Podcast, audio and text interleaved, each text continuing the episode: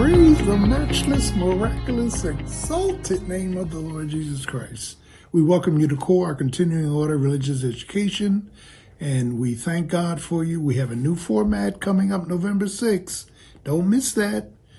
Uh, from 9 to 11 from from 9 to 9:45 is all instruction we got classes going on for you your young your children your your your your your young adults and your youth bring them to church and and uh, it's going to be great they'll get recreation and maybe once a month swimming and all so just be encouraged in the lord the other thing is that uh, you can come here at 9 o'clock in the morning, drop them off, sign them in the gym, and then come into class. We got all kind of classes, women's Bible study, men's Bible study, marriage, uh, uh, counseling, grief. We got a whole bunch of classes will be available to you. And then from, listen to this, from 10 to 11.30 is worship, and then we go home. Just think, you're out of church by 11.30. You, your children, and your young your young adults your youth all of them have had the lord life and liberty and we're going to be talking more about those curriculums stuff that they need decision making sexual relations uh, social media education future uh, uh, career uh, you name it is here we're marketing this package one shop stop one stop shopping. You you come here one time on during the week, not Wednesday, not Thursday, not Fridays, one time during the week, and you and your family get everything. And two and a half hours later, you're home. We love you. Praise Jesus. Today, we're in Psalms again, Psalm 2. And Psalm 2 is the heritage and the, the, the hope and the healing of the Son of God. In Psalm 2, Jesus Christ, amen, the Son of God is exalted for who he is. He's exalted. He he he is righteous, he rules, and he, amen, responds to all conditions. He's in control. And as we look at Psalm 2, more than anything now, we need a heritage, we need a hope, we need a healer. And our healer is Jesus. And, and Psalm 2 depicts the Son of God as the righteous judge.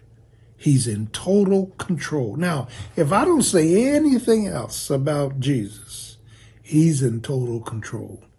Even when we're out of control, when we fall short circuit, when when we are short circuited with our conflicts, when we are are depressed, when we feel like a failure, when we feel fatigued, when when our faith is is is is troubled, Jesus Christ is in total control. He's in control of you and me. He's in control of our children. He's in control of our grandchildren. He's in control of circumstances. He's in control of our direction. Jesus Christ is in control. And as you read Psalm 2, the Son of God is highlighted, his heritage and his, his, his healing powers and his holiness. Everything about Jesus is the apex of what God is. He's God's son. He's the son of God. He's our Lord. He's our liberator. Amen. And, and he wants us to be in his likeness.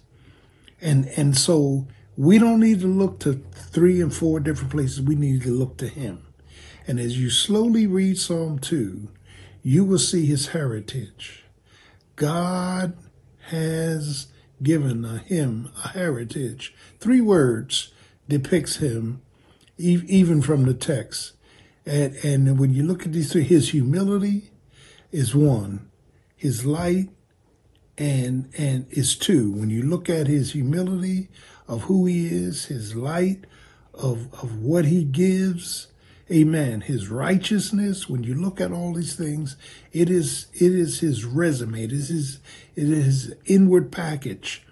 Why should we hope in him? Because he's got all power in his hands. Why should we rely on him? Because he never fails. Why should we keep calling on him? Because he hears us. He loves us. He died for us. He, he, he was buried for us. He, he resurrected for us. He is in total control, even when we're out of control. We don't need to look to two and three and four different places. One place, Son of God and God the Son. And he's going to judge the quick and the dead. He's going to judge the unsaved. He's going to judge the unbeliever in his own time. But for the believers, he is our rock. He is our refuge. That means hiding place. He, he is our redeemer. He died for us. Amen. He's a friend that sticks closer than a brother. Jesus needs to be perceived as my only hope, your only hope. Not 10 hopes, not five hopes. I have one hope. My hope is built on nothing less than Jesus' blood and righteousness. I dare not trust the sweetest frame, but wholly lean on Jesus' name, on Christ the solid rock I stand. All other ground is sinking sand. How is this applicable each day? Each day I have to see him for who he is. He's King of kings. He's Lord of lords, Son of God, God the Son, Lord Jesus. I have no strength. I have no strategy. I have no standing. I'm looking to you and you alone who are, who you are in control even of my conflict. You're in control of everything I need. So, God, I'm thrusting myself on you. I'm trusting you. I'm transferring all my problems to you, and I'm expecting a triumphant outcome. He is in control. Let me say it again Jesus is in control. And as you read the uh, exaltation of the Son of God, as you as as you read the the uh, the expediencies of the Son of God, as you read all the ingredients of the Son of God, read it slow and say, "Thank you, Jesus." He's got everything God the Father demands. Even his clothing has smell of perfume, aloes, and all of the things that God placed in him are the beauty of our blessings. So in Psalm 2, stop Paul's part, stop looking to other people, stop looking for other strategies, and rest in the Son of God and God the Son. Lord, I can't do anything without you. I can't do this without you. I can't go on without you. I need you every hour. Take control of my life. In the name of Jesus, we pray.